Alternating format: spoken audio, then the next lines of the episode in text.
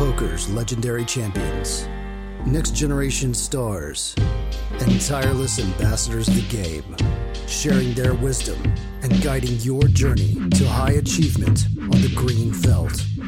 This is Chasing Poker Greatness with your host, Brad Wilson.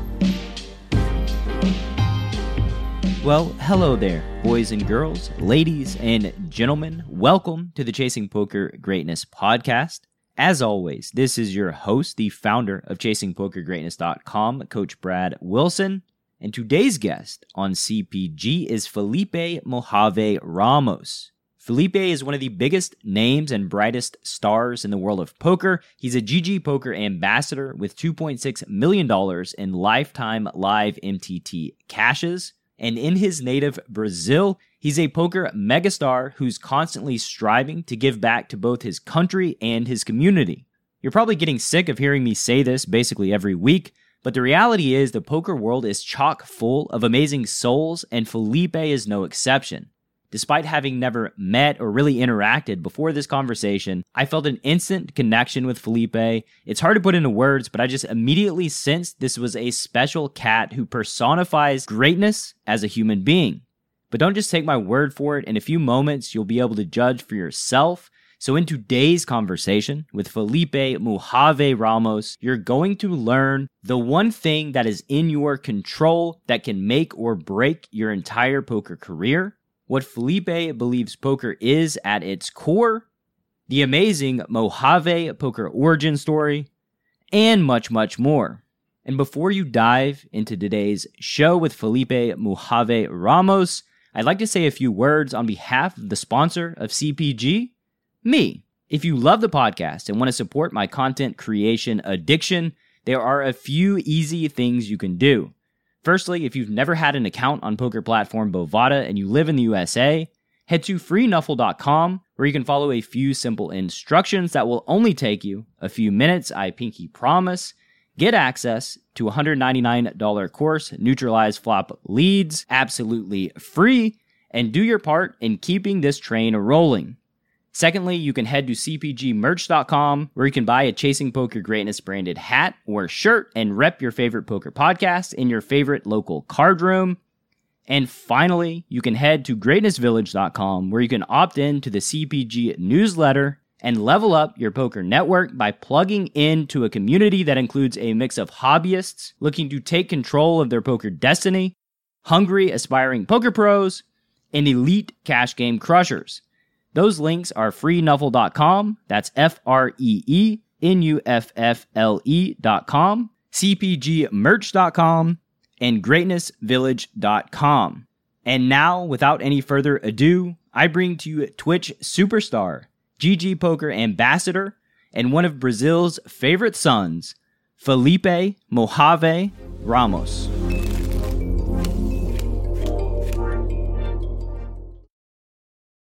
Felipe, welcome to the Chasing Poker Greatness podcast, sir. It's great to have you. My pleasure. Thank you so much for having me, Brad. Uh, it's it's awesome, awesome to be here. It's got some poker. It's got some uh, life. Let's do this. That's what we do. Poker and life. Uh, it's kind of uh, I know, I kind know. of kind of every everything encapsulated into one. Um, all the things that I'm interested in. Especially Uh, when you have a guest, which his life is poker. So it's pro- probably the only difference is that uh, poker has one letter more than poker than, than life than life. well, luckily for me, like all my guests are poker, right? And that's something that I've learned over time in this doing this podcast is like the reason why I love it so much is because like these are my people, you know, and with poker, a lot of times it's hard to find your people that are like constructed in the way that you are, that think th- about things in the way that you do, that have overcome all these things. Like from the outside looking in, it, you don't see the struggle. You don't see um, the journey and how lonely it can be. But then you meet people that are like you, and, and it just, man, it, it, it's your tribe. It fills you with energy and joy and happiness. Awesome. I'm I'm very glad to be here. Very glad. So let's start out by hearing about your story. Like, what led you to poker? yeah My my story into poker is kind of like a very uh, odd and uh, weird because I, I never never wanted to play poker. That's the absolute truth. What'd you want to do? I, I actually wanted to be a clown. I wanted to work with circus when I was a little kid. Really? To, yes. Tell me about that. Tell me about the the wanting to be a clown. My my my mom tells this story to everybody since forever. That I, I, I used to love magic I used to love like uh, performing, you know, going to a stage and even like uh, singing, playing, talking to people, telling jokes, uh, these kind of things. And so uh, we come from a very uh, uh, poor area in a poor neighborhood from from Brazil, which is the São Paulo metropolitan area, which is called ABC. And we didn't have much um, so yeah, to to have a clown costume it wasn't that difficult. You just need to have a rag shirt, some some sort of a cap, or or just paint yourself on, and it, it was fun. Man, I love to do that whenever I was a was a child. What was it about? what was it about clown being a clown that appealed to you so much? Was it uh, entertaining people, making them happy? What was it? I I think that was the first part that touched me that you could that you could have so much you could have like just a little just a little bit of effort and make someone happy. That was something that i think that, that drove me that that made me interest, interested in that. But i was just a little kid. I didn't have any uh, big uh, comprehension about uh, the the subject or the profession. But i did grew up going to some classes, you know, going some classes, and um, you know, even even the acrobat parts. I just wanted to be part of that. I thought it was funny. But like, uh, I mean, every kid, every kid from Brazil, I think the first thing that comes in mind is to become a soccer player. We we soccer is number one number one sport. We love soccer I also wanted to pursue that. It was a time that I that I played I played for teams. I played well, but uh, that wasn't my that was not my passion. It was not it was not my passion. Then I discovered I discovered music whenever I was nine years old. Uh, my dad is a guy that's a big role model. Uh, always took care of his family and others. I mean, he's married to my mom until nowadays. We are only two kids. I have a younger daughter, a younger uh, sister. Sorry, I I do have a daughter, but um, and um, he he's been always that guy that okay, how much how much is he making? He's making like two k a month. He's spending the whole fifteen hundred of his family, and the other five hundred he's not putting into the bank. He's helping like uh, all the family, everybody that's that's needing needing something, and uh, always in debt. Always, always trying to like um, do something. And um, we used to live in my grandma's. Uh, it's like uh, it's it's like uh, the bottom part of my grandma's house, which I do not recall the name in English um, that's supposed to be basement. the basement. Thank you very much. Mm-hmm. So I, I, know English very yeah. well. Thank you very much. So I need you. I need you. and um, yeah, we used to live in the my my grandma's basement. And uh, and from that time, uh, my dad came up to me and said, "Hey, I know you studied in the public school, and public public schools there are awful. I don't I don't mean to speak bad stuff about my country. I'm just speaking the truth. Public school, it's awful. And uh, you're in touch with uh, bad things, with, uh, with with drugs, with crime, with everything that's bad. But I couldn't study anywhere else. Um, my dad couldn't pay, but he came to me and he said, like, what do you want to do? Uh, I probably have some spare spare money. What, what do you like? And I said, I, I like music. So my dad gave me a guitar, put me into guitar classes. so then I started my passion for music. My dad used to work with music as well. My dad was he used to work he used to work he start he started out as an athlete and uh, he was a professional swimmer. My dad uh, had uh, records that could take him even to the Olympic Games, and but had no money, had uh, no sponsorship, and he he he gave up to take care of his family. And then he started to work in a bank. Do you do that that sacrifice? I mean, um, do you does that drive you? Like, is that a driving force that he he gave up his passion, the thing that he's world class at, to take care of y'all? Man, I'll tell you that taught me so much because I'm a father nowadays, and I I look at the, that situation. Maybe I would be a little more selfish because I don't think I'm good enough like my dad. My dad is, but like uh, looking at that situation, I was like, that that's what uh, compassion, what's love, what's taking care of a family is because you, you cannot hit the wall you know. It, you're just gonna hit the wall if you if you if you keep going that way. At that time uh to have some sponsorship and to travel the world playing the competitions he did he did enough. He was uh south american champion brazilian champion many mod- many swimming modalities uh recognized uh winner uh in the sport young but could could not break through. Needed money to travel. Needed money to to train with the best. And um, and then he decided that he needed to take care of his family because he got married and had me. So it wasn't a easy decision if he was like uh, single. You know, if he was single, it would be easier to pursue. Such as myself, I look behind. I only became um, um, successful poker player because I could invest in myself. If I couldn't invest in myself, I wouldn't be here, and uh, that my life would be different. Absolutely, and, it, it it takes that selfishness to be uh, world class at anything. Like regardless of family, regardless, uh, like if you're married, if you have kids, whatever it is, like that, yeah. the pursuit of greatness is inherently a selfish endeavor because it just has to be. It's a cold and a long path for for sure.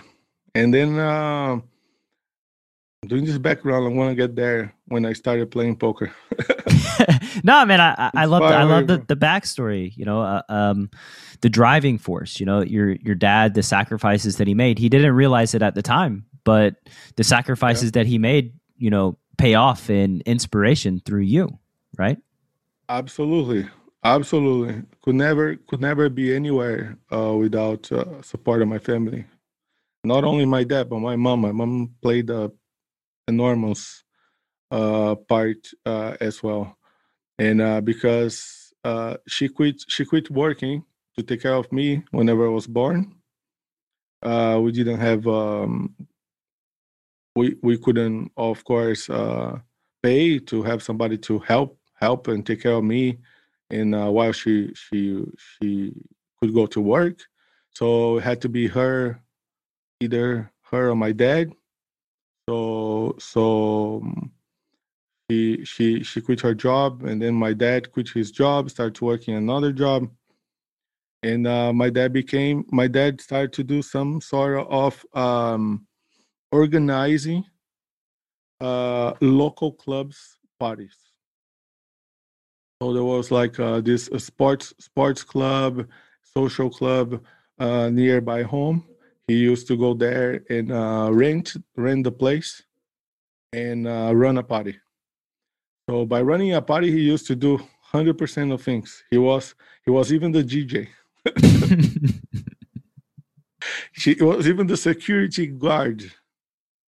He was everything. And, uh, he was everything selling from selling tickets to playing and uh, taking care of security and uh, that's when that's when music um, kicked a lot a lot in with the with the vinyls uh, with the with um, uh, more info that he used to bring used to bring home So there's a funny little picture when I very very young. He put like one of those very heavy headphones from the past in my face. Was a baby. I was like.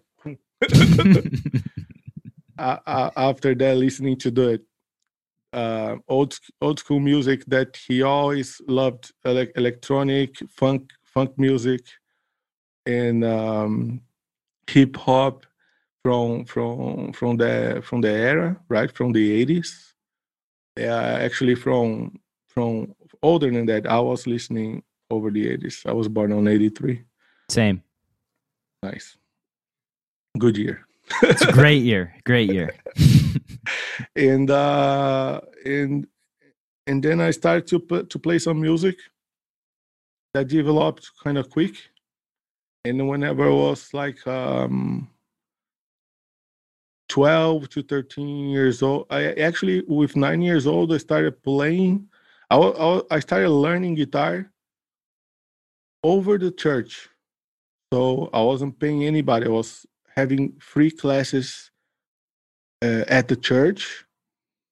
And then suddenly i became a performer and a singer at the church.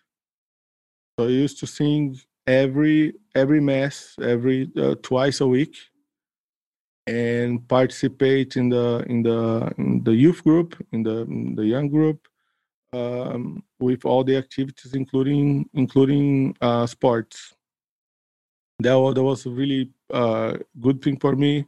Really nice background, influence from my grandma, and that taught, taught me a lot of values. Then then some somebody somebody said said, "Oh, you play you play really well. Don't you want to try to play some other instruments?" I started to learn some other instruments, and uh, when I was 13, I started to play in these little parties, in these little bands um, in, in parties, make some little side money.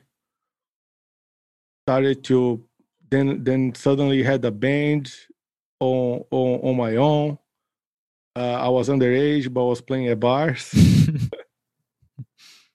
and um, making some some some little money.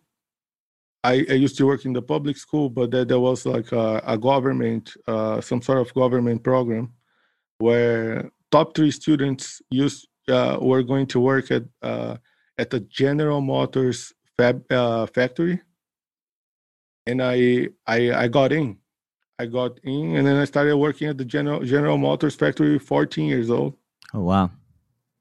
And I I did an internship there, and I was uh, I started to to to make some little money already with music and with this with this work start helping a little bit at home.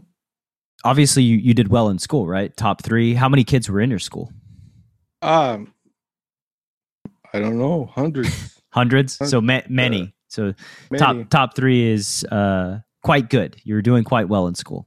I, I do not like to take to take that as a compliment to me. I think I would like to take that as like a, I was like uh, interested in stuff, while other people maybe they were not that interested because because of the the way school is you know?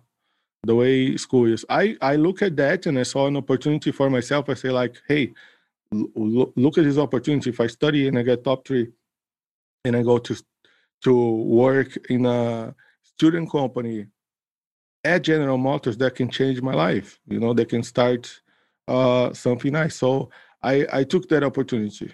And then i I think that uh, other people didn't see that opportunity. They could have done it, they done as well. So I think that my my power of will there was something that okay, I'm gonna study. And uh, uh to be honest, school wasn't that hard.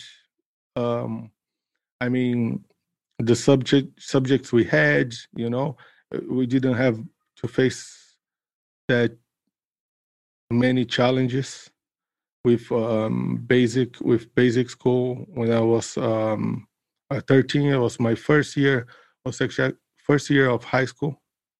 Um, going to first year of high school, I was a bit a bit early, um, and um, I, I I thought that was a big opportunity for me, and then I I took it.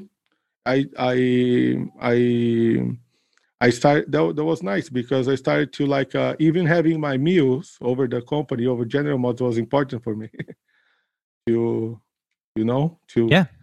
one less expense you know? What is uh, the what was the general trajectory for you know people that went to your school like as it relates to per, you know professional life getting into the real world? I think the the the, the tradition right there was to try and make to specialize during high school into into something before you go into college. So i took that path as well. I was studying mechanics. So i chose to study mechanics and that's why there was this opportunity to work at at uh, at gm uh, in a student company. So other people would choose um, a more let's say a more diff- difficult path you know because like a mechanics there was a lot lot of work. I mean i mean a lot of a lot of uh, opportunities you know a lot a lot of factories. And uh, but most of the people they choose they choose an early uh, specialization. And they they follow through they follow through with that. So i i didn't follow through with that that was my experience with uh, working in a factory that was that was done there. I was done there, but like uh, most of the people I know, they they they they found the profession that way. What was you know you switched it up to music around 11 what was your passion? Like what did you what were your dreams? What were you pursuing? Like what what were you actively pursuing at, at that age well, I would say I had a, a little problem, which was I didn't like too much the pop music, the popular music. I was my more like something like my dad, you know. I used to like stuff that my dad liked, not not stuff that was doing success in uh, bands that were making money and this kind of stuff. But then high school played a big part because uh, then I was I, I was studying music. Then my dad could afford for me to go to work to to study one year in a private school when that happened. But that that was it. I went back to public school after that. And, How different uh, was a private school compared to the public school? Another life. It's just another life.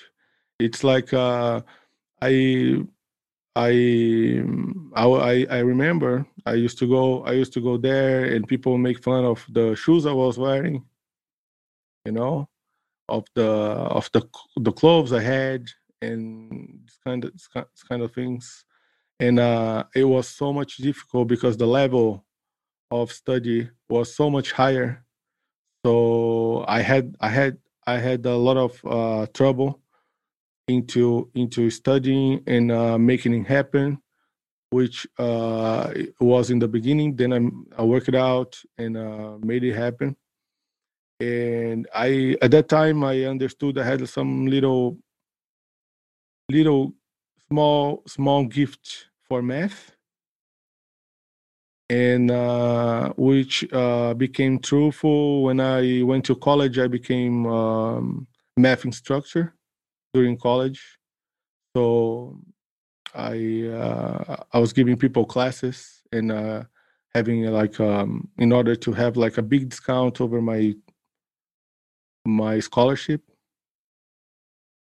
And uh, I think I think and then in high school I discovered I, I when when that move happened I discovered the cool bands. You know I discovered the cool things. Mm-hmm. So then when I, whenever I went to the to the private school, I discovered what, what it was like Metallica, for instance. Mm-hmm. I discovered what it was like Iron Maiden. I discovered what it was like Nirvana. And uh, and then I started to play with them. They're like, "Oh, you play? Oh, nice. you be you be the guitar- guitarist of my band." They say, "I do not own a guitar." They're like, "Oh no, no, no problem. You play with my guitar." I said, "Whoa!" So I was getting all this, all all this this stuff I never had and I started to play with them. But my background is samba music. I, I come from uh, the poor neighborhoods, from the slums in Brazil. So samba samba music is what, what we listen to, and it's something I re- resonates really well with me. It's my favorite kind of music. Um, other than uh, the uh, Br- the the Brazilian, it's called Brazilian popular music (MPB), but it's not what, what you think. When you think about pop music, you might think of of Britney, Britney Spears. Spears. Exactly. it's something totally different. It's more soulful. It's something more like uh, piano and voice, acoustic guitar, and uh, this kind of things. Very classy. And that that's my my favorite music. And then I start to to to dive into that. And then uh, we formed the band and started to play and uh, make some some side money. I I graduated in college, and uh, my dad used to work in a bank. Knew people from other other uh, institutions, and then told me, "Oh, it's a friend of ours. He is working in a company, and uh, if you if you want an internship, you you should try to get one, and uh, he will see you." Then I applied for the internship, which was um, because of the law in Brazil. We have much of this third third companies that they they, they do service for the the big ones. You know, mm-hmm. you you're not you're not high you're not you're not being hired by the big company. You're being you're being hired by the third party company to to do some job for them. And by law, you can only do this for three months. So okay. if they if they like you, they have to hire you. You cannot stay under that contract. So I started working in over a um, U.S. company in Brazil. There's a, a good part didn't tell you, which was whenever I was uh, doing well with my guitar classes, I was able to switch it out to English classes and uh, by influence of my dad he said like you need to study english. This will be important to you. So go to english school. I cannot do anything else but go to english school. And that was game changer because uh, with 17 i entered to work uh, for uh, this third party company that was um, uh, an arm of uh, bank of america it was actually Bank Boston, the company. Then, after a couple months, couple years, Bank of America uh, bought the operation. And after three months, I was hired to work. They like uh, you. They like me. I I started working at Bank Boston with 18.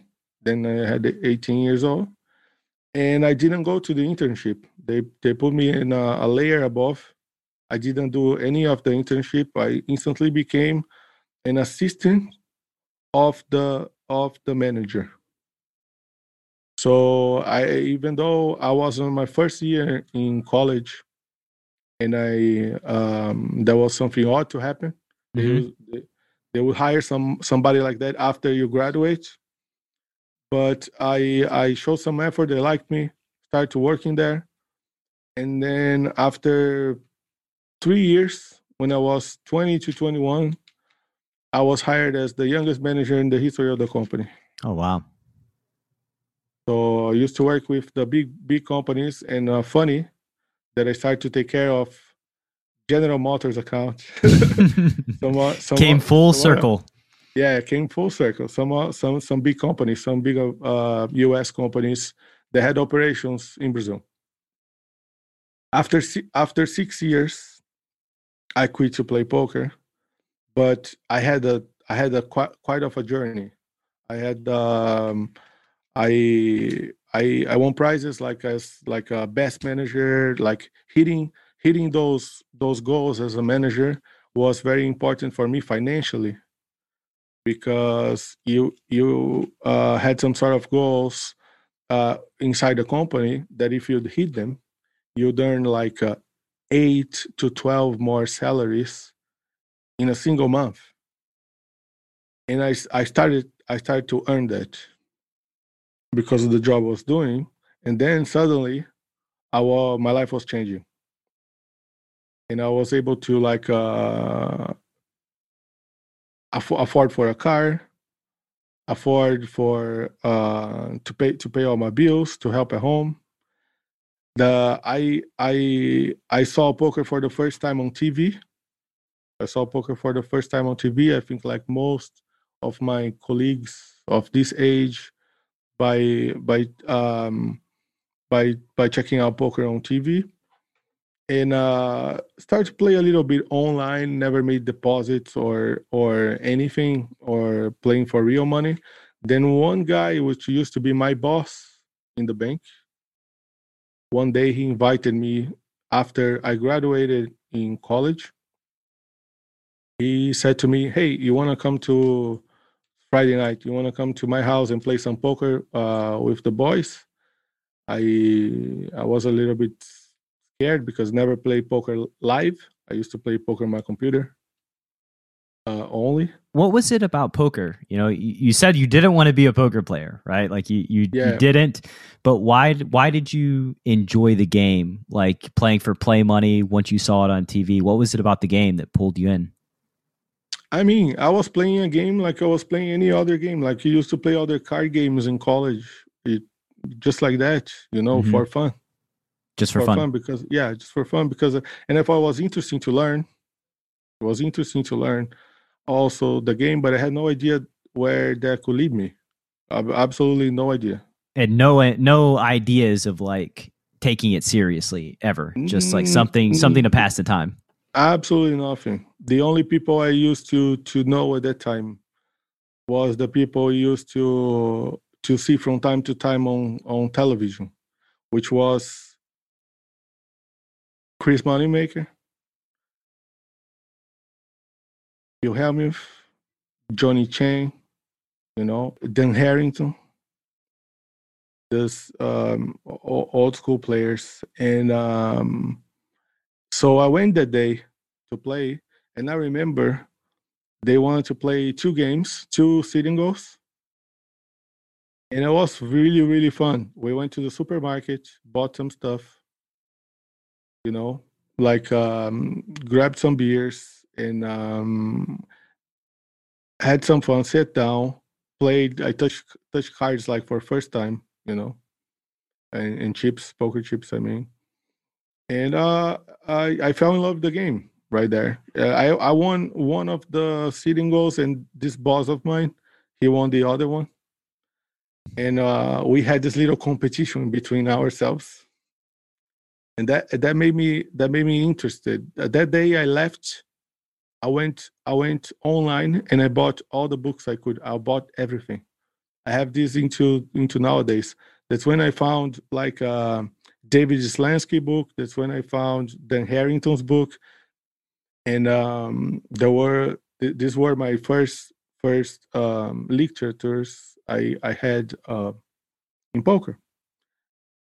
what, Then I why did you fall in love felipe like what was it about that one night just hanging playing cards like what was it about that night that like you just fell in love and then bought all the books I was like, this is something that really relies and depends on me.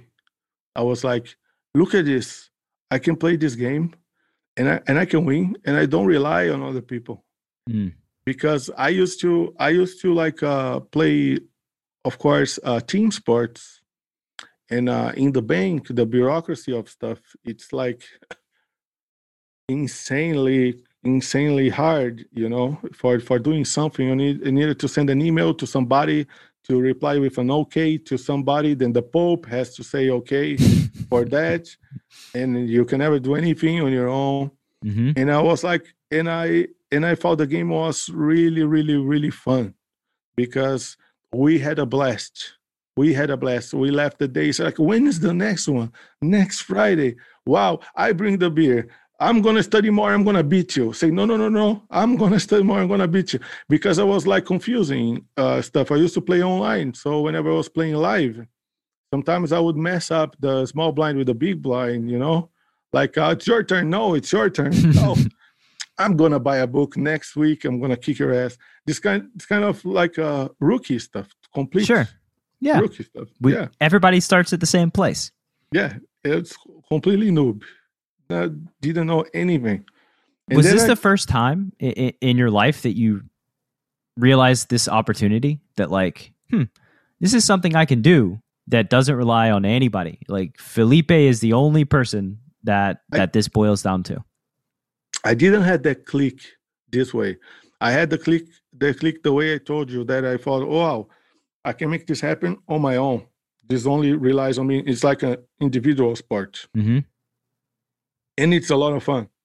I can I can if I go to play to play soccer, I know I can even get injured or I don't get to talk to my friends after a day of work, you know.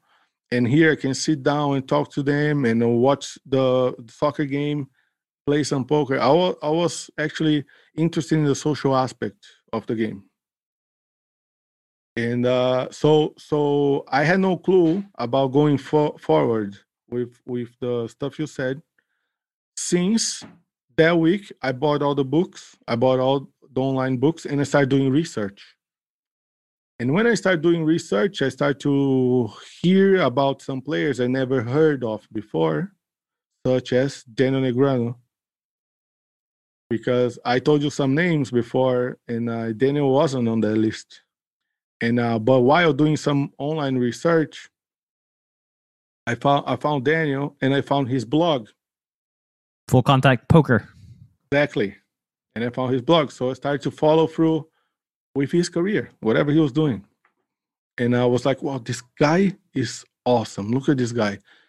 He travels the world, plays the competitions. Wow, those big binds! You can pay all those big binds and playing this competition. This is nice."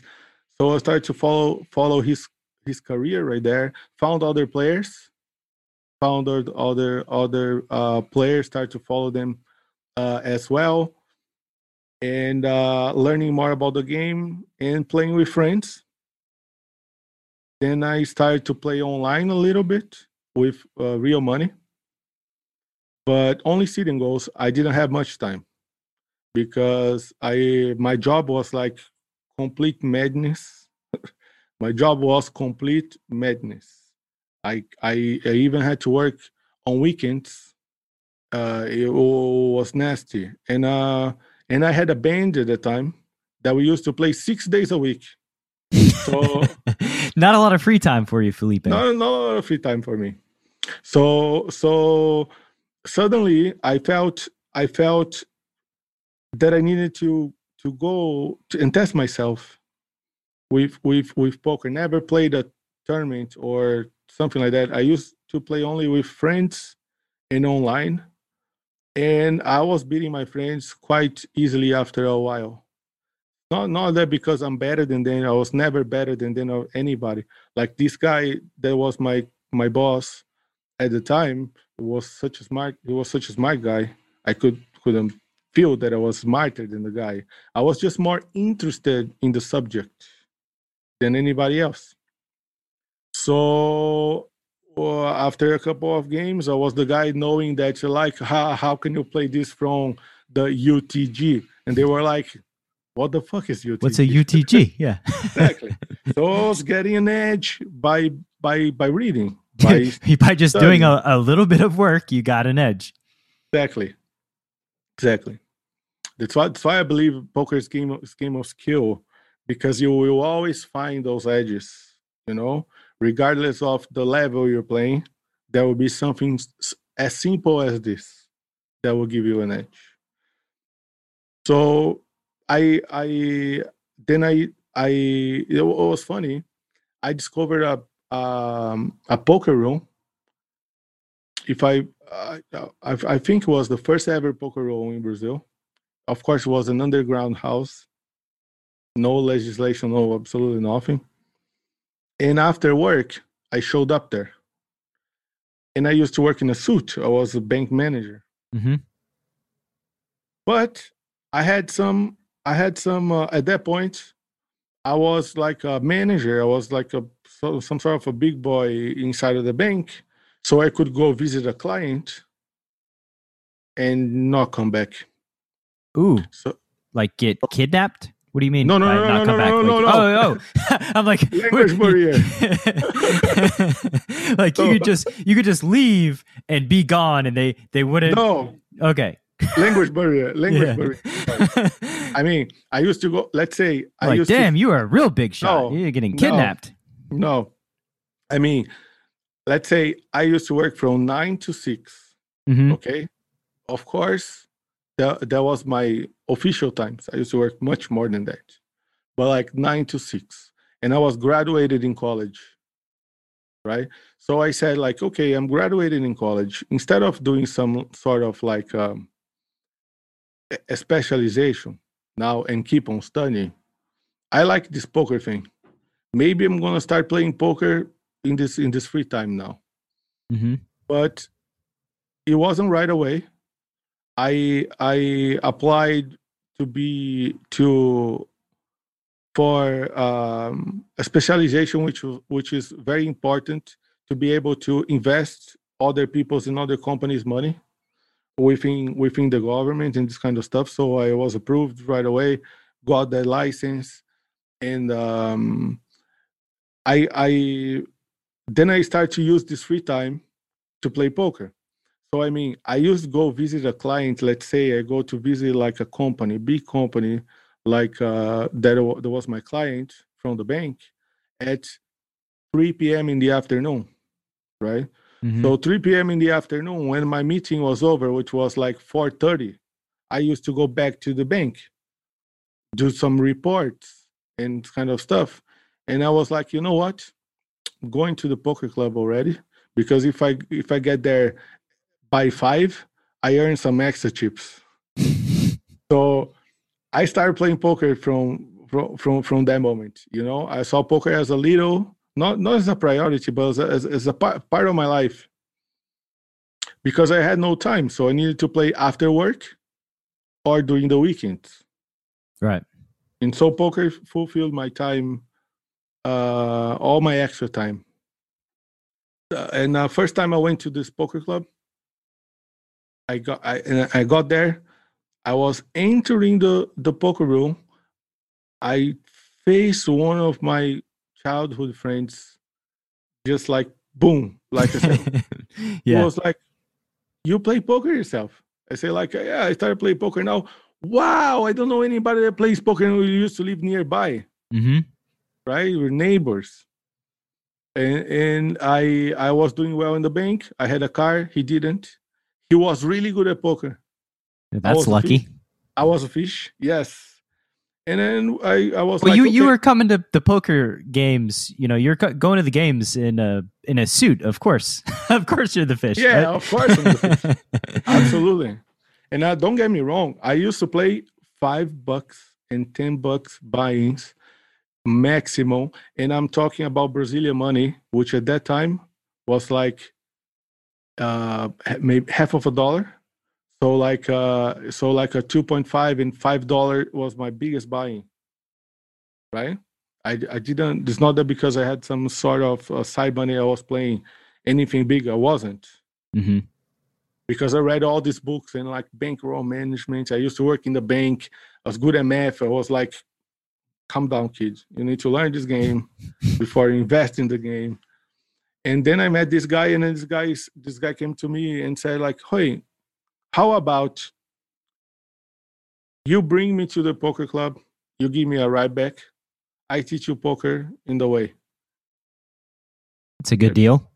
good deal pretty good that's how i got started and uh, this guy um, helped me helped me a lot with a lot of stuff i didn't know Where's he now? You still close? Is he in, still in poker?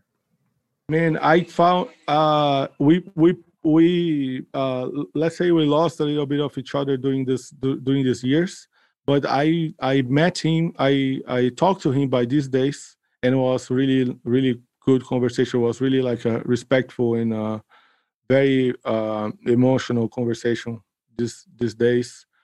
He even showed up on over my my twitch streams as well. It was very very nice to to get that sort of like um, talk and, and uh, recognition from stuff like uh, stuff that he always told me like oh you you're gonna you're gonna do well in this game this game is for you. And um, and I never never listened to anybody when people told me that. And that's the part where I told you that I never wanted to be a poker player, because even even a little further, I started to play the Friday events. I actually started to play the Sunday events. The Sunday events were like this: twenty bucks, which was ten dollars. Okay, so ten dollars, and you have free pizza and drinks. So, yeah, and you play a tournament. And I, if you want, if you want uh, the rebuy, rebuy used to cost less because you're already paying for the food and this kind of stuff. And I started doing well, win some tournaments during Sundays. Then I started playing the the, the Friday ones, which were 50 with rebuys. Then it was big high roller game for me. Mm-hmm. Started winning those tournaments as well.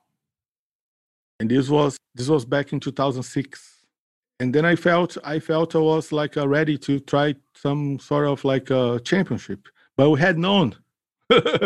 we used to find each other from social media to see like who wants to play and maximum have one table. Right. And suddenly we had two tables. And that's how the Brazilian series of poker, the, the BSOP championship got started. Oh wow. With two, ta- with two tables and uh, so I discovered the event, made some some new friends, and that was the first season, 2006, first season of the BSOP. Uh, started playing some more in a professional way, but it was I I I was working at the bank and I was uh, still had the band, so it was a little bit complicated complicated for me. After that, I decided to quit the band that was a big move. I said, I'm to quit the band, I'm to leave. I was doing some work in the studio and helping other bands with their production. And uh, so I was doing more studio time. So when I had some some some free time, I could still do this freelancer job and uh, some with uh, the studio time. Started playing more poker and then start to get a little bit excited, final tabling this BSOPs, etc. By while working the bank. Then 2017, the season was a little bigger. We could gather like um, 100 people in the main event, which was pretty big. Then five won- five x growth over over a year. That's pretty good. Yes, and uh, the buy-in was one one thousand Brazilian, which was five hundred dollars which was big one uh, already. Then I won BSOP São Paulo in 2007, and uh, people start to to ask me for for stuff like, "Oh, can you give an interview? Can you talk talk about your poker journey?" Or what's the next tournament you're gonna play? And I was like, man, this is Sunday. I'm gonna need to go home, wash my face, and get to work. yeah, I gotta go back to work, guys. Exactly. I had no idea uh, of what I was doing. I, was hooked up. I I loved poker, and I wanted to play, but I didn't want to leave my job. Didn't want to leave my job ever. I was in a very nice career path inside the bank, and then I kept on playing. That's that's when I discovered more uh, online, playing more online, and doing well. And suddenly I was like doing some math and I was like, hey, but this month I earned like six, eight salaries by playing poker. By playing poker, like on my part time, I made such more money than I was earning. I was earning at the bank. So I started, started to look at poker more in a business way, and that I that I haven't, that I never, never done that way. So, and people were like organizing a trip to the World Series in 2007 to go to the World Series. I had no passport. I never have left my own county or I, I was like, I cannot go, guys. I cannot, I cannot, cannot get a leave from work. It's impossible. I they will never give me a leave. I, I cannot, I cannot go. I I used to sell my vacation time to earn some extra money um, at the bank, and I already done that that year, and people were like, "Oh, but we play much worse than you, and we're going." So you need to go as well. You, you're gonna do fine. We think you're gonna do fine. And imagine yourself. I was like, I, I don't know if I play well, if I play bad, if I if I if I play good. I just know that I play, and I and I like to play. And people were like, I had some good friends that were like uh, encouraging me to do that. And uh, but I always said I, I always said no. They went to the WSOP, sent me all those pictures and stuff, and uh, I was like at the desk behind the desk uh, working. And i said it's not my time. Maybe i don't know maybe next year i can play this better. Any any, any bit of jealousy or missing out looking at the pictures from your friends? No, actually actually not. I wasn't because i i didn't i didn't there was nothing in me that, that was telling me like uh you, you need to be a poker pro. You you want to be a poker pro. There was absolutely nothing. And uh but like i was missing more the vacation time because my my life was was very busy. I was missing more the vacation time. So i, I went to I, I, I was following their path with the championships and etc i won a satellite that year for the main event. I won a satellite in the home in the home club in the local club i chopped with a friend of mine because we uh, i uh, we were we were we weren't going. So that was like a big, big amount of money for me uh, by chopping the the WSOP entry without having a passport. So so I said maybe I'll try to plan better for next year, and I'll get like uh, maybe thirty days, and I and and then we go to Vegas. And then it was like uh, I I kept on playing during the weekends. The tournaments were like this Friday, Saturday, and Sunday because we are all amateurs. There were no no tournaments in Brazil that would start during the day. Mm. Absolutely none. So every every tournament organizer would put a tournament to start Friday night, Saturdays, and Sundays. Otherwise, will be nobody mm-hmm. Uh, in the field. Then I started doing well and winning some other tournaments. At the time, 100k guaranteed was like the must, the biggest tournament uh, there. I started to perform. By end of the year, I final table one of these 100Ks. And before going to the final table, one guy came up to me and said, uh, We've been watching you and we want to offer you a sponsorship deal. And I was like, uh, How is it to be a sponsored player? And they sat down with me, explained what they wanted, starting their brand in Brazil. At that time, their their site was a pretty big one from the Ongame network called Best Poker, and um, and they they made me a proposal right there uh, to quit everything, play poker, start to represent their brand, and play in the big tournaments. Just go to Europe, play the EPTs, go to Vegas, play the WSOPs, because they they're watching me and they believed I had um, the, I could represent well the brand and I could uh, play some nice poker.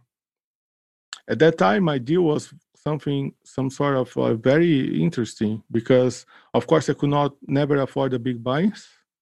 That was too off. Even though I was doing well for Brazil and family and stuff, the big buys were too off. So they they included one event in my in my my contract that I was extremely excited about, which was 5,000 euro buy-in at uh, EPT San Remo. And uh, my family has uh, girls from my family. The background is like the boys are from Brazil. My grandma came from Italy. My other grandma came from Spain. So I was like, hey, I'm going to visit Italy.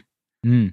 Never left this place and um, if i if i leave my job now and i go and i have all this experience when i if if, if this doesn't work i'm probably going to get back stronger to the market uh, speaking better english speaking better all other languages. I'm young you know. I can i maybe i can i can i can do this. Did so, you talk to your parents at all? Like I, I have to imagine this is like a bit this is a big deal for you that that was the the the part the biggest part because I came to my dad and I said, Dad, I'm thinking about pursuing a career playing poker, and he didn't even let me finish. He was like, "Are you are you crazy? Like, you, we playing what card game and uh, a lucky uh, luck game?" And then I was like, "Dad," and he was like, "Stop. We rely on you." You you help pay the bills. I was living with my parents uh, still, so I was helping a lot at home, and uh, we don't we do not have a plan B. It's only me and you that works here in this place for the whole family. If everything goes bad, I cannot help you. It was the first thing he told me that resonated. He was like, I can't help you. If everything goes bad, who's going to help you? Because we don't have an uncle that has money or a friend that can lend us money or the bank that will help us lend us money we are on, your own, on our own. And then i said dad listen these opportunities These opportunities like this. They will pay for me to travel. They will pay for me to play the tournaments. I will earn 50% of everything. Okay. Basically i'll, ha- I'll have no expense. I have some side money uh, from from all this time working in the bank like if I quit working now, I have like two years. I can pay my bills for like two years without going broke and uh, helping us. So let's try out for one year. Let's try out for one year, see how how I get. And I promise you that my goal is to do my master business administration course, my my MBA after this, and uh, and maybe I can do this uh, my MBA and play poker but I cannot work in the bank and play poker. And I then my dad sat sat down with me and we started to have like the most deep conversation, explaining to him. So he said, "Okay, so explain to me what the fuck is this." and then I started to explain explain to him whatever what poker was, and that's the was the nicest part uh, of my career was was that moment because my dad came up to me and said like okay i'm gonna watch you closely. I want to learn this. I want to know what this is. And uh, if you trust if you if you trust you're gonna do well with this. I stand behind you. Let's do this then. But if that doesn't work you promise me you're not gonna get lost. You apply back for a job and then do your master business administration get your your extra degree and you're young and you have experience, you you will be fine. But don't get lost. Don't get lost. And I said, okay. So I had a deal with my dad. And that was when we started to kind of share information with each other. I I have a lot of poker stories with my dad. I don't know which one is the best, but it's hard to top this one. One day, one day after that, I was playing Sunday pokers, right? I was already like a semi-pro. So I was playing all big big tournaments, big tournaments on Sundays. I mean, by playing big tournaments, I would play until 100 bucks and sometimes the 215 and the 500. Sometimes, you know, had a bunch of friends. We used to like swap and and and etc. That that will help. And but those big Sundays were problems for me because my family is very traditional. Every Sunday is a family gathering. So I could never play Sundays because I had to be at my grandma's place and with all the family. So it was a big, big disrespect if I don't show up, if I don't help with the table, if I don't help uh, with the dishes after. Um, that's how my, my family uh, works and I had to negotiate with my dad to not show up during Sundays because I want to play online poker. So I say, and there's one more thing, Dad. oh yeah, just a one small small thing. Yeah, I'm not gonna show up on Sundays because I need to play. And he said, "This is unacceptable. You can go, you can leave the bank, you can do whatever you want, but if you don't show up for your family, you're a dead man." what kind of person are you? And he always taught me values in a very harsh, very harsh uh, way by teaching me a lesson, always teaching me a lesson. And then I said, Dad, let's figure out something because the biggest tournaments they happen on Sundays. And I need to play these big boys. I need to play. This is all the poker pros are doing. You know, I know I'm still working in the bank. But like that so I have Sundays to play online. And I'm studying the game. I feel good. And uh, I think we can earn some extra money here. And uh, at that time, I had won some little money, but never too much. You know, if I won a tournament, I won like 6,000, you know. I won like, uh, I, I was doing well as a profitable, profitable player from start. Play the satellites, win the satellites, play the events. I was doing everything Daniel was saying on the blog. It's actually really cool because I walked this path backwards uh, one day with Renko from Poker Central he found it all. Everything I was saying, he was like, "Oh, this is the post you're referring. That's mm-hmm. the post," and blah blah blah. And that's how I got started on mixed games, because one day Daniel wrote there, it's like like if you want to be a pro, you need to learn the mixed games, because when you come to Vegas and you play the WSOP, like half of the tournaments, they're not no limit hold'em. You need to play these other games, blah blah blah. That's when I got started in in PLO, in uh, in other games right right from start because I found his blog pretty early. Then my then I negotiated with my dad to host a family gathering on Saturday nights. Oh wow! So change the day. It didn't. They they're still doing the Sunday Sunday gatherings, but they were doing some sort of Saturday gatherings for me with everyone. Because otherwise, how would I see my family? mm-hmm. I would get too much into work and I'll never see my family. So I understand my dad, and those are values I carry with me now that I'm a father. So I remember one of the first Sundays. My dad probably mad about something that happened. He entered entered home, and I was in my room. Door door was locked. Uh, door was closed, not locked and I was playing Sunday poker. And my dad rushed into my room and he said to me like this Do you really think it's worth for you to be away from your family playing this fucking shit, this stupid game? blah, blah, blasting me all the way. and then I said, Dad, I think that today is worth it. Today is a good one. Come check it out.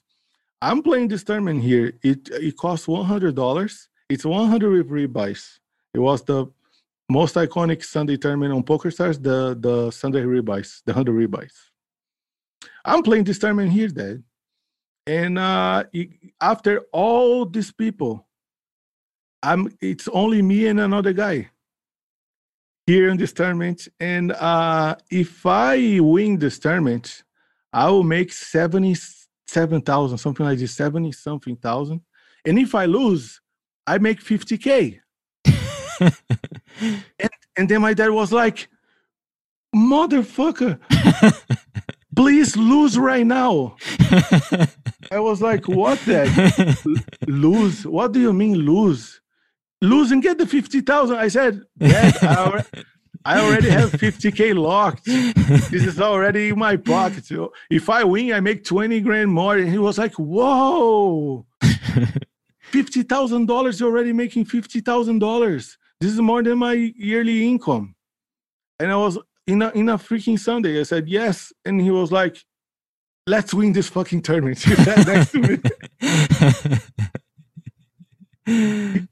he sat next to me, and then we played out the tournament. Uh, we got all in King Jack Ace Ten, Ace, Ace High held. I got second, but we got it was like a game changer moment. Then my dad was like, "Wow, this is poker. You can make all this money and blah blah blah. Let's freaking do it." Yeah, nothing. Uh, nothing turns the tide like results. You've survived pre-flop boot camp. You've shot the fish in a barrel. Now, prepare yourself for the feeding frenzy A comprehensive strategy for gutting every fish in your player pool. Data driven hero bluffs.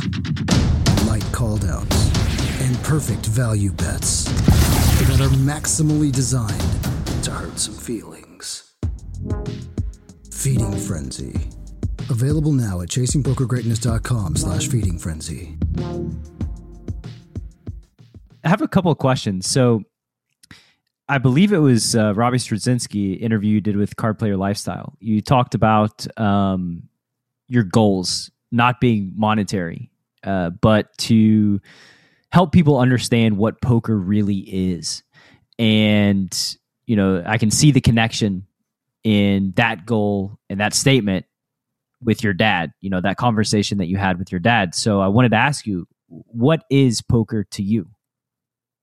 It's a it's a way of it's a way of life that gives me freedom where I I understand that through poker I'm connecting with other people and making everyone better.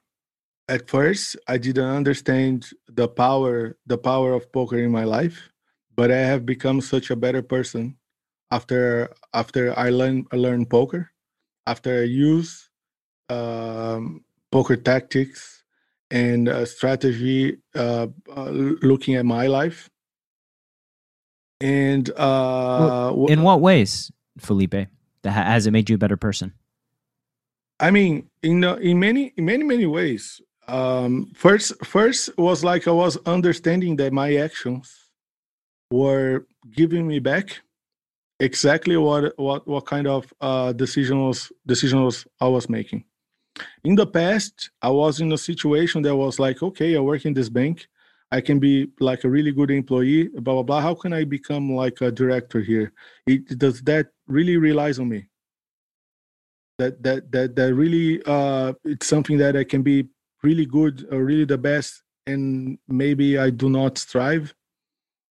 And uh, in poker, I understood that the best decisions I make, they were give me they were gonna give me fruitful results.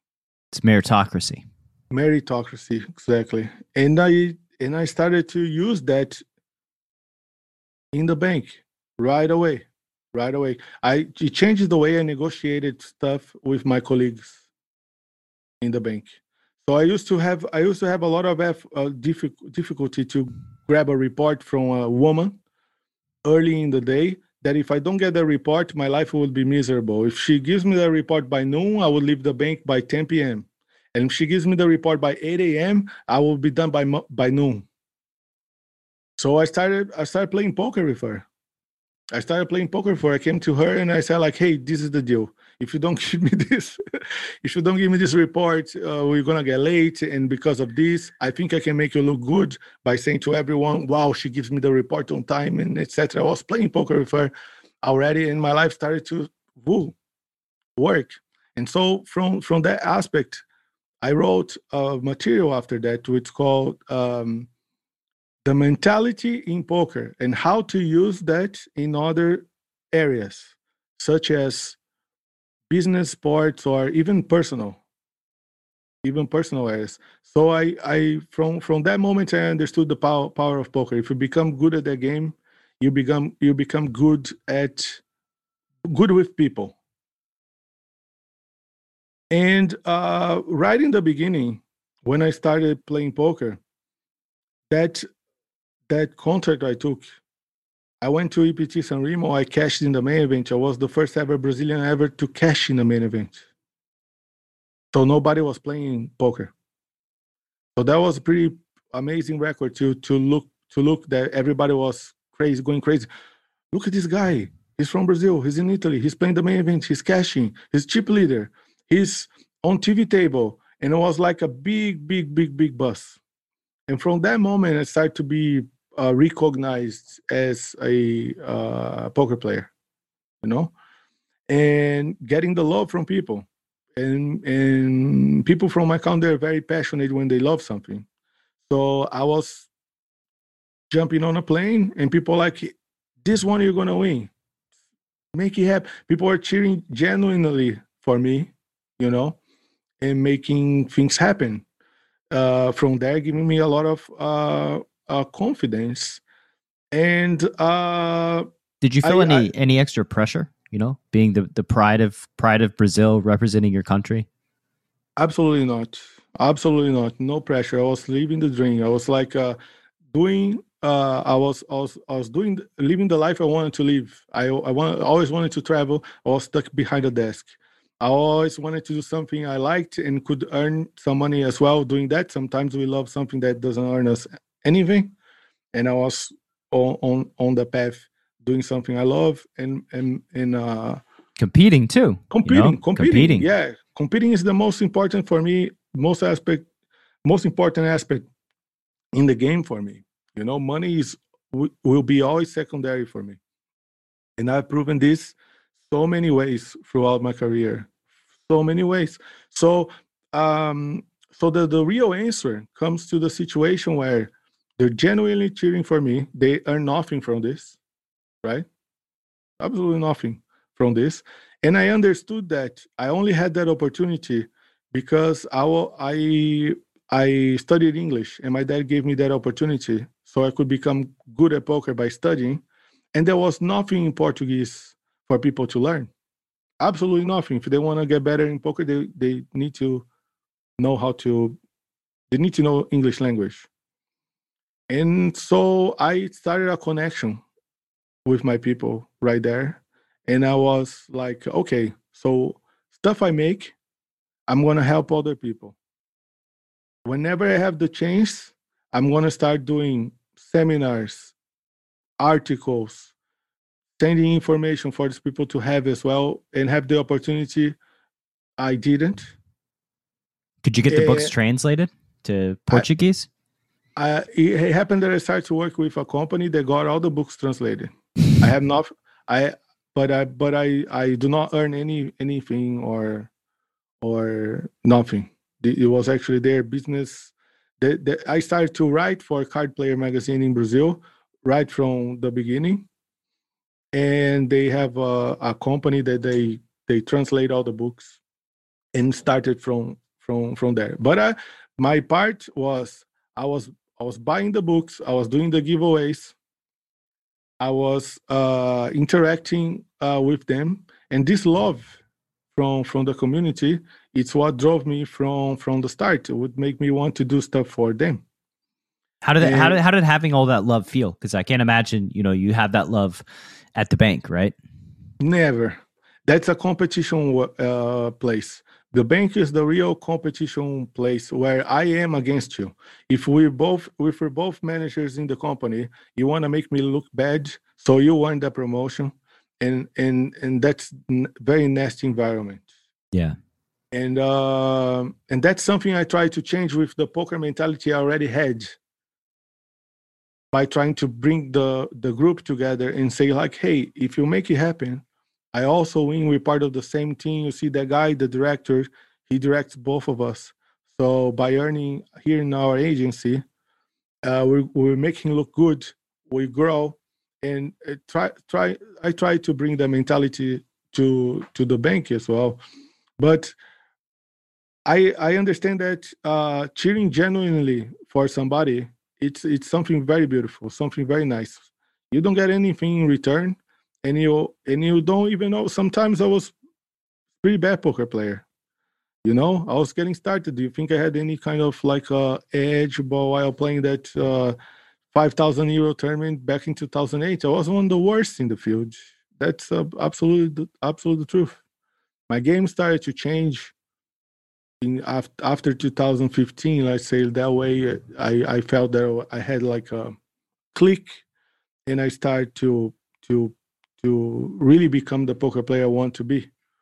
But from from that from that moment i was just learning you know and gathering information doing the best i could. Um and uh so until nowadays that i carry this uh with me by carrying the community with me we have we we developed to have a charity session every month on twitch i decided when i went on twitch i decided i would not make any penny any cent from twitch This this all goes to community. So if I go really big and I become one of the most successful streamers and I make a lot of money, nothing will come to my pocket. I'm gonna donate it all, hundred percent, to the community and to the community causes. So, and Felipe, I have a question. Um, sure. One of my favorite UFC fighters uh, for a long time is Charles do Bronx Oliveira, also oh. Brazilian.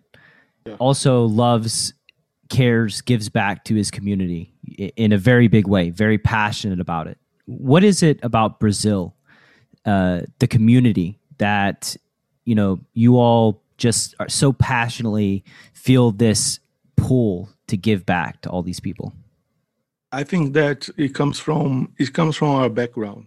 Our country is is very poor, so we like to help other people, see other people strive, especially from the communities where we we know people don't have much opportunity. So I think that's that's probably the the best thing we have.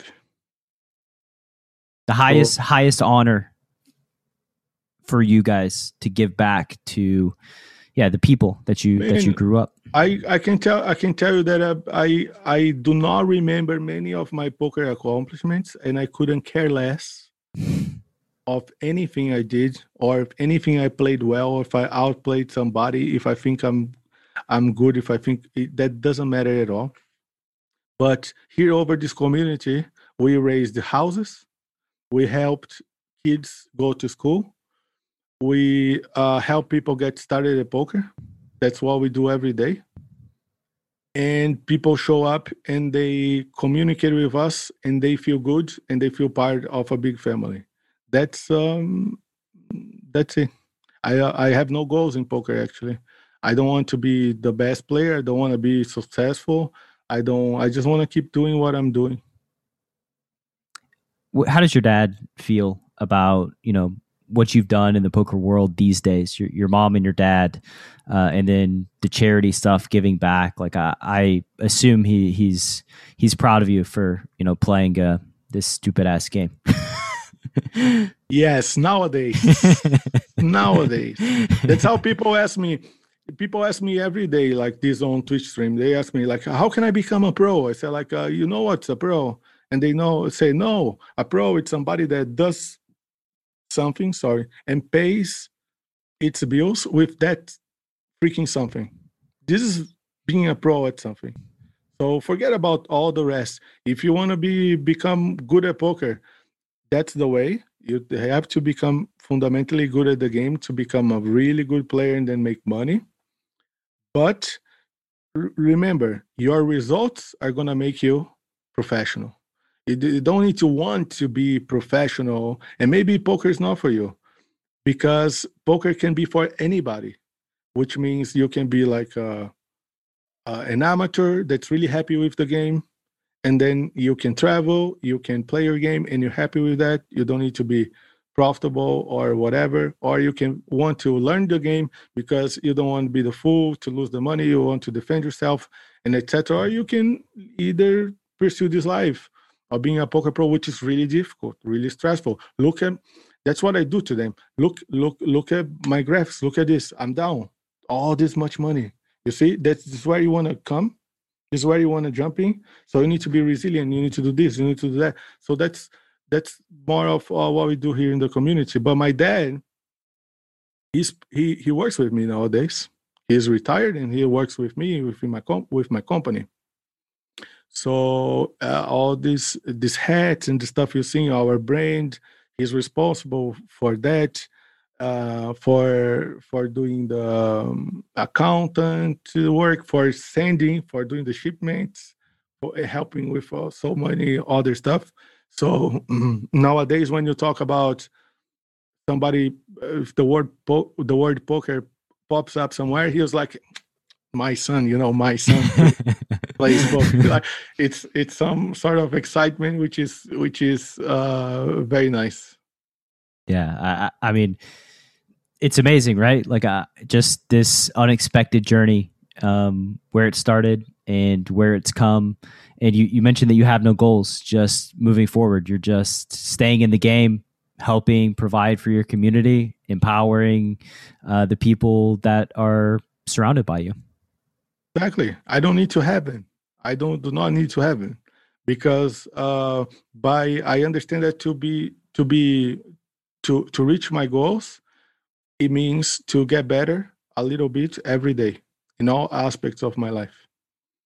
So if I if I can keep up with this evolution by knowing that I'm waking up, going towards the path I think it's the path I want to be, I'm gonna get I'm gonna get whatever I want. So if I look too much further, I can I can get lost in this path, and I don't want to do that. So in the in the mid 2000s right like you're improving your game you're getting better. I assume at some point the sponsorship deal ended. I mean maybe i maybe i'm assuming incorrectly but i know that lots of shit ended uh, around the year 2011 it did. Um, so were there any struggles any doubts any contemplation of quitting poker? Did you get your mba man i i struggled i had a lot of bad moments over over my career. I had a, a lot a lot of bad moments.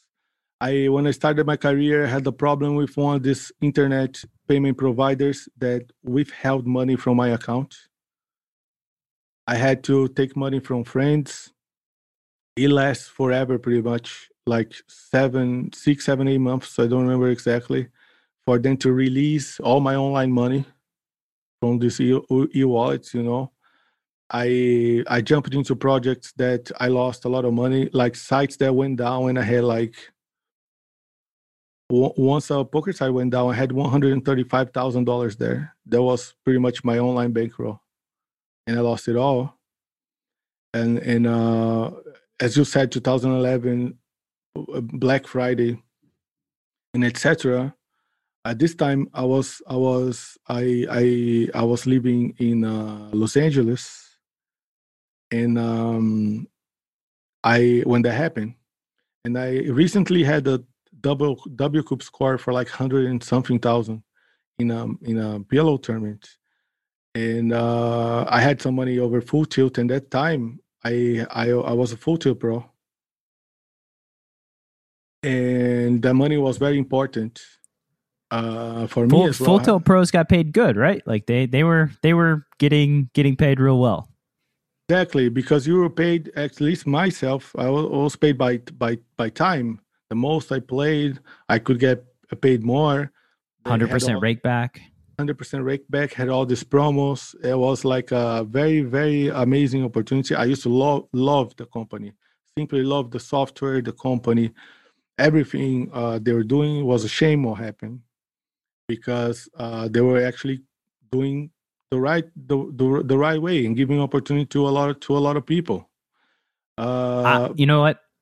I, I couldn't agree with you more, and I, I think it's a shame too. I, I think it's especially a shame where the industry's gone since Full Tilt, especially the relationship between the operators and the pros, and just things have changed in such a big way that people people forget that like just how how big Full Tilt was. Like, and it wasn't exactly. like they started big. Like they kind they built from the ground up to compete with Party Poker and Poker Stars, and, they were you know they were massive, massively huge, yeah. and very beloved by everyone.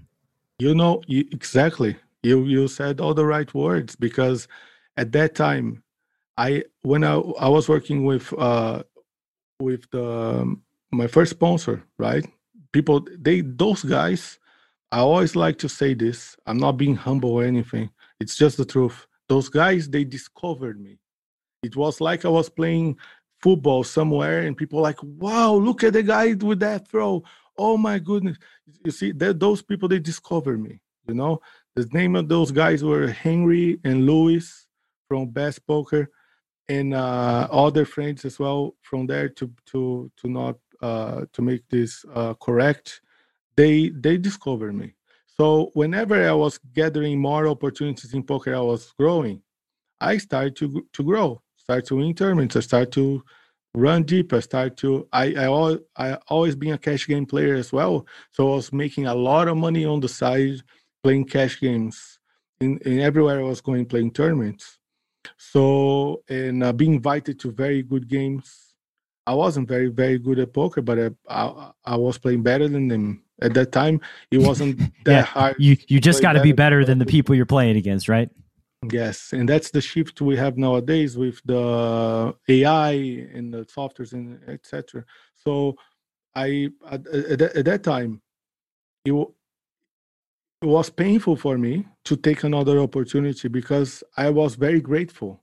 I at that time I had an opportunity from Party Poker, and they they want to hire me, and I said like I work with these guys, and now we have a better contract. I said I don't want to know because they helped me. You know, I was very naive. Loyal. Yeah, maybe loyal could be the word. I would say stupid and naive. you know, eventually they they were able to hire me.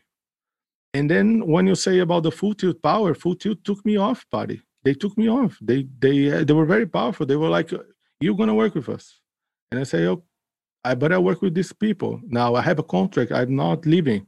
You know, you need to wait for my contract to be over. So I have all these clauses. I need to wait and blah blah blah, and um, and it was it was too powerful. They couldn't keep up. I I, I even remember I came back to I, I came back to Neil from Party, one of the guys I mo- love the most in the industry. I don't have too much contact with him anymore, but he always been very loyal, very good person for the poker industry in general. I came to him and said, Neil, they're offering me this. You give me a contract like that, and what do I do? And he was like, stay. But like you see, and it's it's fun. It's funny to, to watch this because they were very powerful. You know, they they were very powerful. They grew. They they they're, they're very big, and that was the the the the path I took. So I was sad to see them going down the way it was. I um always been poker ambassador in the way I, I I'm not really big fan of the word ambassador, to be honest. But I always cared about poker way more than anything anything else. So many times during my career, I took the be- the worst decision for me, and the best decision for what I was standing. Um, uh, for many, many, many times I can recall, and uh, and now and now I and then uh, when I saw them going down, was like a, the dream, you know, like my dream was over to be a pro and see what happened with the company, what people did with the company, how they tricked and cheat the player. The players was like, wow, I'm I'm I'm devast- I was devastated. You know, I even moved out because I couldn't play online from the US anymore. I said I, I'm I'm done here. You know, I'm gonna go back to Brazil.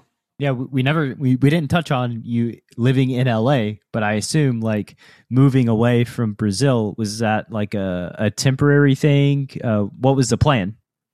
Yeah. So the plan the plan was me going to Vegas and uh, doing my master business administration in the United States. That was the deal I had with my dad. So I would understand if I would do this in any other U.S. city, or if it was going to be in Vegas, or if it's going to be in LA. So that that was my plan. And the secondary plan was to get better at poker because if I'm playing at home and I'm beating everybody, I need to get my ass kicked. Yeah, you need need, need to. You're the big fish in the small pond. We we got to get to a bigger pond.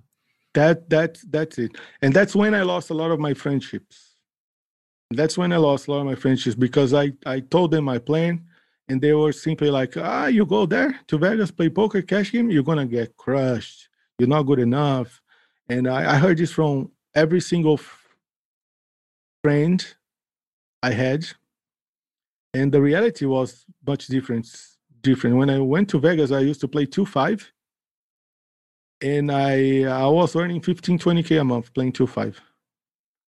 Uh, m- rainy or sunny, and I I I never looked back. And then I started. Then uh, then I got attention from from from big people, from big people that say, "Hey, you want to play higher? I'll stake you.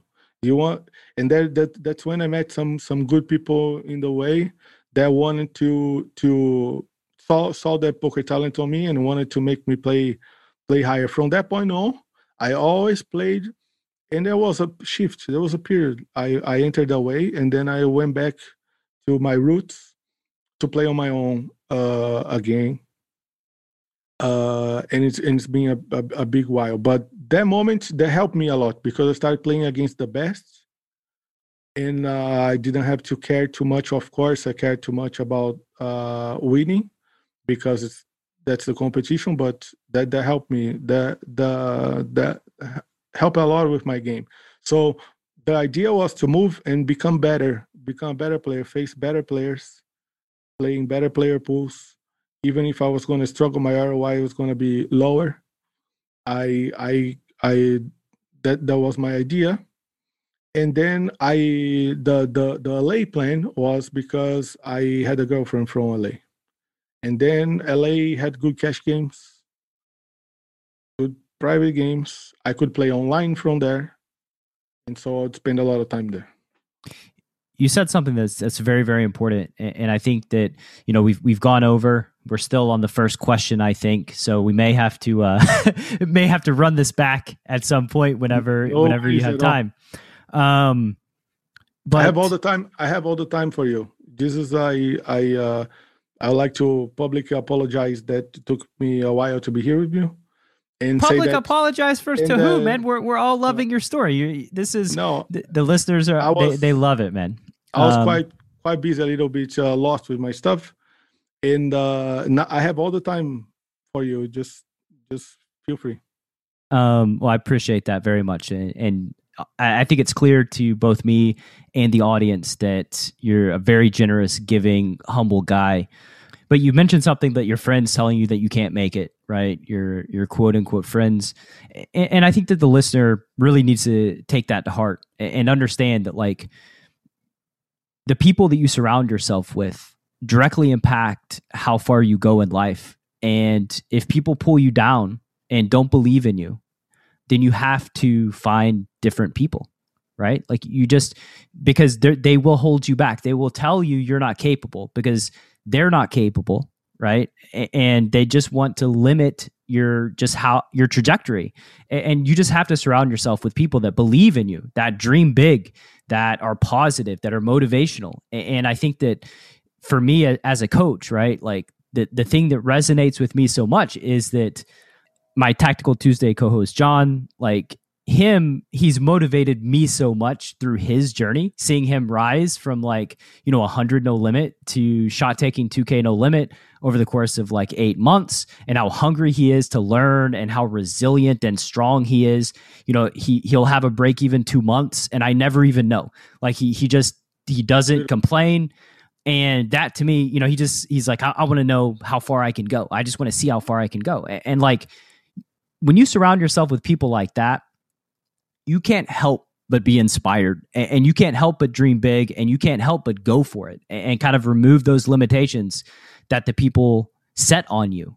Um, and, so i just really want the listener to take that to, to heart because it's everything. It may not seem like it is but it really is. This is why this is your show man. The brad wilson show. This is uh you don't need me. You do not need me. come on come on felipe. I, I uh, need you no, you don't. That's uh, I'm not even talk anything about that. You said everything. It's a, uh, it, it's like it's like um, and sometimes um, it's gonna go a little further. Sometimes this person is inside your own house. Sometimes this person is part of your family. You need to break the bonds. You need to understand that your uh, your family is your family, but some people they they're not good for you and and and once you understand that you you take you take you take that and and and uh eh, st- stuff starts to happen you know when you acknowledge that. That's all i know. I don't know where you're going but once you break through from that good stuff and bad stuff will happen but this bad stuff is going to teach you and the good stuff will going to give you the the results you want. Yeah and i'm not going to bullshit you. It's hard. Those bonds are strong and yeah. it it will hurt like it does it, it never feels good. It will hurt but you will be resilient and you will there's recover funny, eventually. There's a funny funny funny story when i started. Was that my first sponsor he said like oh now we hired you and we're starting this stuff with poker in brazil and etc you need to have a poker profile right? And I was like, "Is that a CV? Is that like a what is that? You know, is is that a curriculum or?" And they were like, "Yeah, yeah, yeah, that's exactly that, but on social media." So go there and and fill it up, fill it up. Who are you? Where you come from? Where do you want to be? And I was like, okay, I'm gonna do that. And I remember exactly this was filled on a on a site called pokerpages.com. I I feel I filled my my profile my profile there, and uh, there was a goal. What's your goal? And I wrote down become one of the best poker players in the world. That's the goal I wrote I, I wrote down. You know what they did? They took screenshots. They post on social media like, ha, look at this guy. Cannot even beat his home game. And he wants to be one of the best player in the world now just because he has a sponsorship and he's going to play. They mocking me. They mocking me big time. You know, they made me feel bad, ashamed, such as they would print a hand I played bad or or share with friends and I try to make me feel bad, you know. I'll, many, many times. Many, many times and I never like to answer people with words. I like to answer people with attitude, you know. Yeah, and you know that's that's small people who are trying to just tear people down and, and like unfortunately there is that in the poker community even today. People that want That's to tear sure.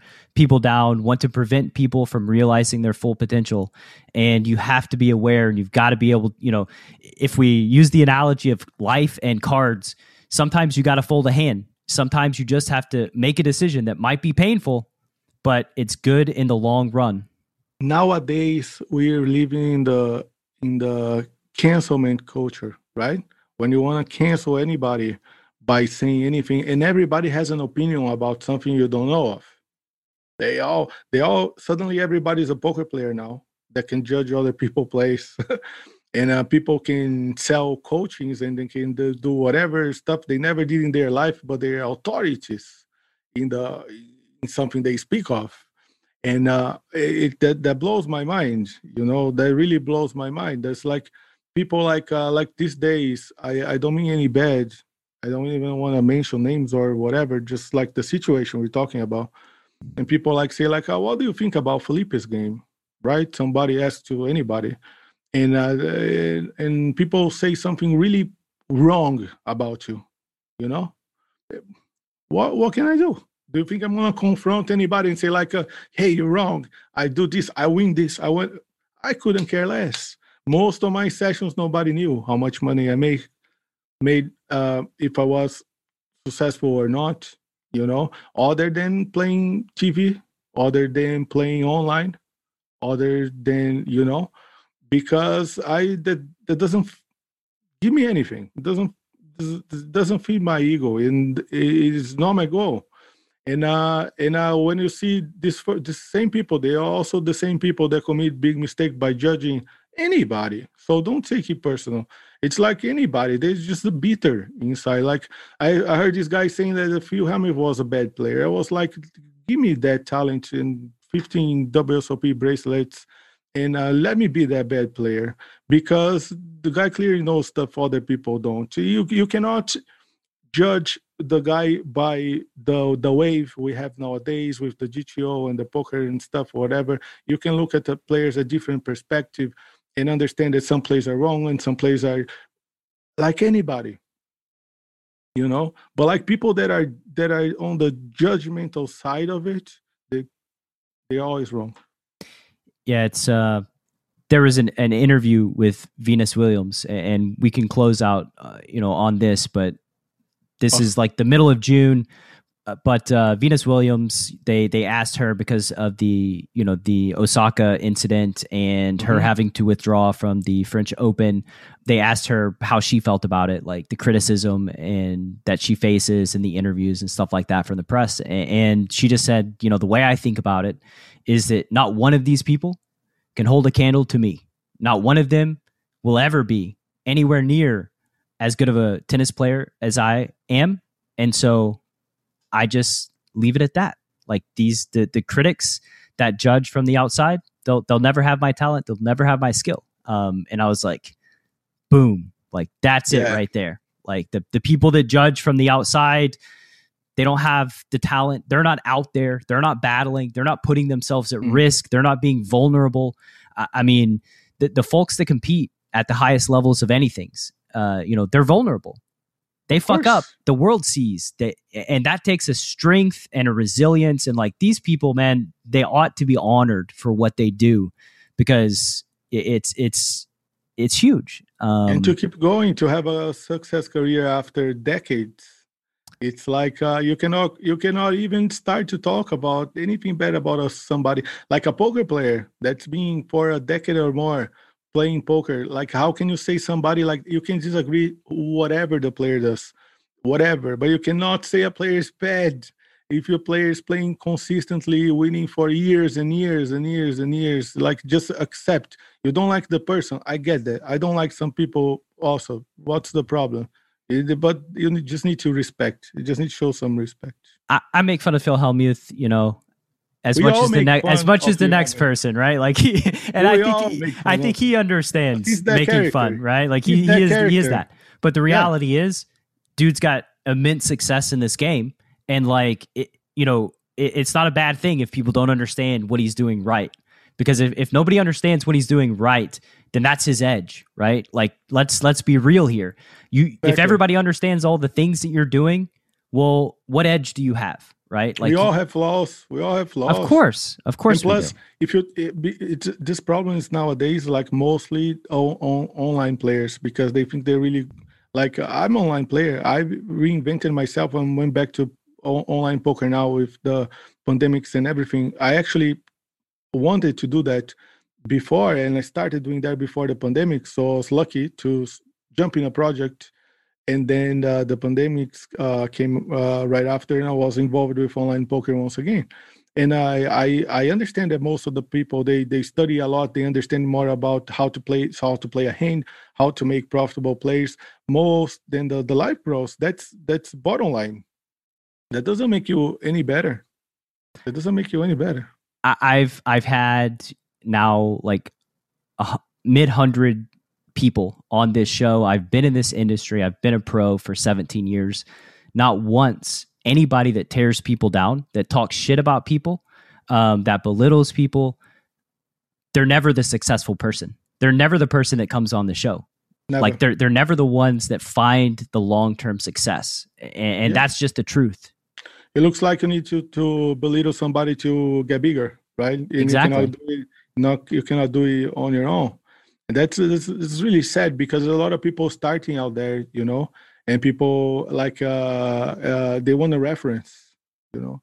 And I don't I even if I disagree with a lot of stuff that anybody does, like feel like uh, other other players, like uh it's it's I think it, it's never a competition between players and I always I always think it's a competition against yourself, you know. Absolutely.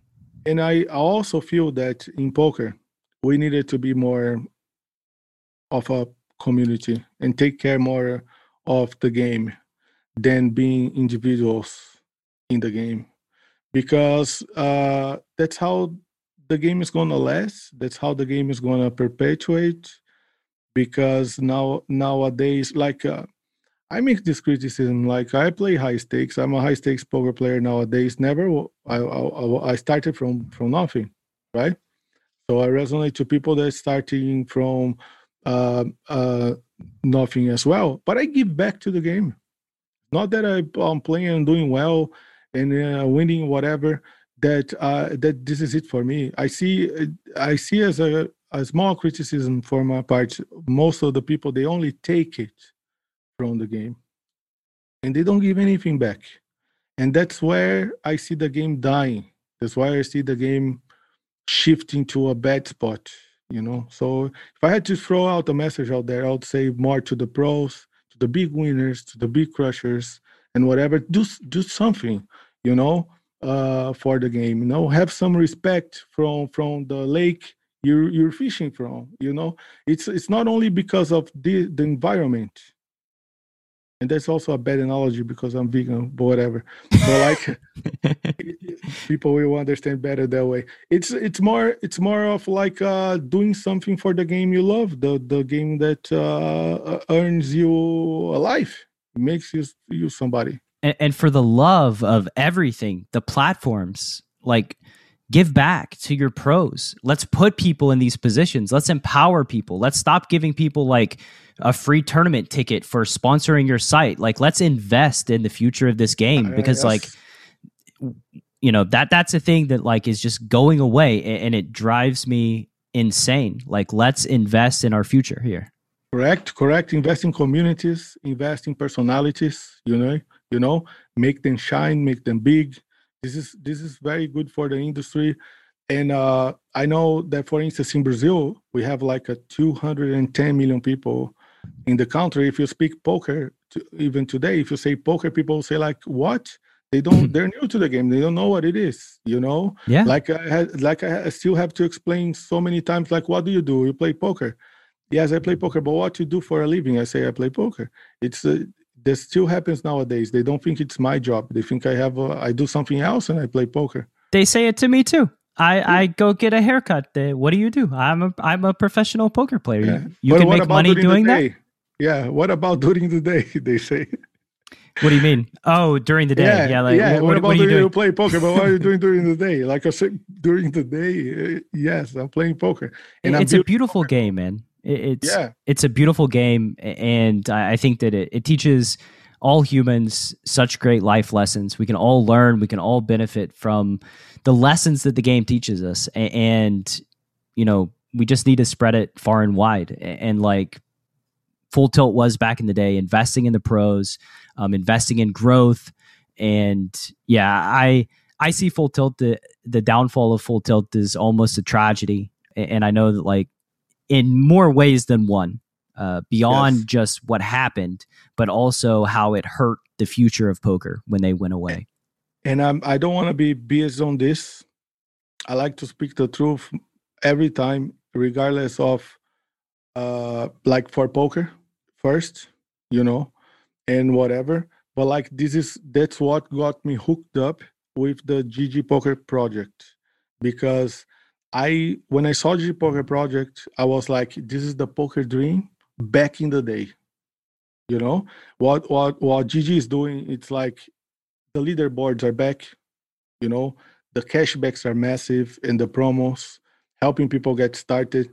They support me a lot on doing this on my stream and helping my community uh, to grow and I, I got really really excited to get back to online poker knowing i would have that support and uh, i don't think honestly i'll be doing uh, this way without that support. And uh, there's also the reason i'm that's why i'm uh, twitching my sessions that i'm doing the interviews with the personalities outside poker. Yesterday oh well look what poker did to me. Yesterday i interviewed on my channel one of the most iconic Brazilian musicians, a rapper, in my humble poker channel. I will never understand this. I'll never think of that when I got when I got started. And the guy was like, I'm a big fan, I love poker, blah blah blah. I was like, wow, let's take this message to the mainstream, you know, let's make everybody understand how po- how nice poker is. That you can play for fun. It's an entertainment to get started. I started in poker for that, you know? And then you can have anything you want from poker. If you want to find a new job in poker, you find a new job not only as a poker player, but as a poker dealer, as an organizer, as a supplier, as uh, a worker in the industry. And we can say like, like GG is not perfect, right?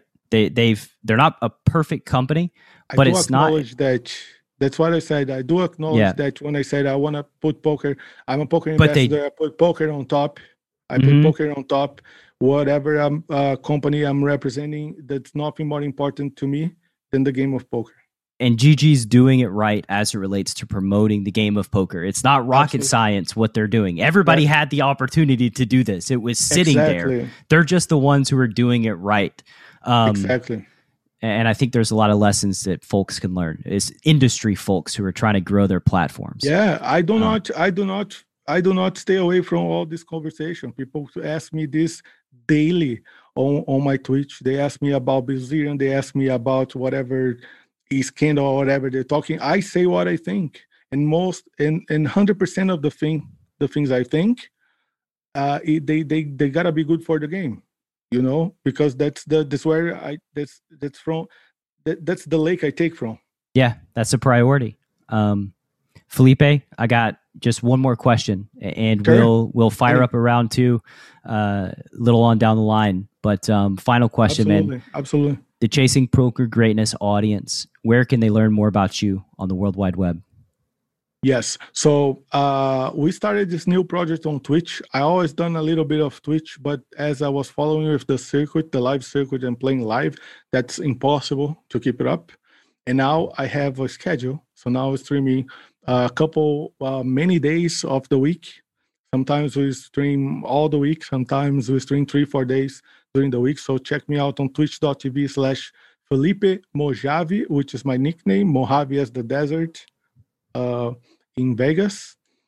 And uh, Mojave is my nickname since I started playing poker. Has a funny story behind it, but my last name is Ramos.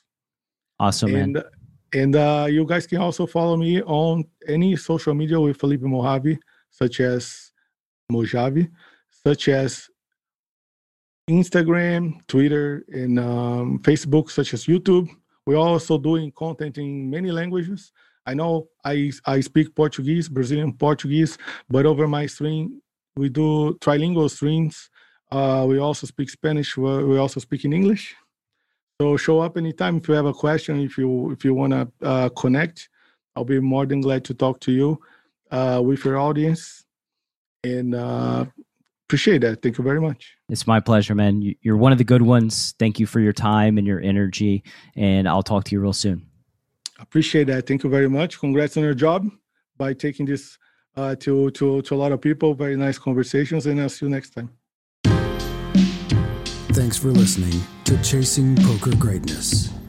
You can subscribe on Apple Podcasts or on your favorite podcast app. Go to chasingpokergreatness.com to get the newsletter. Join the Greatness Village community. Book a coaching session or dive into the latest data driven poker courses. Follow the show on Twitter at CPG Podcast.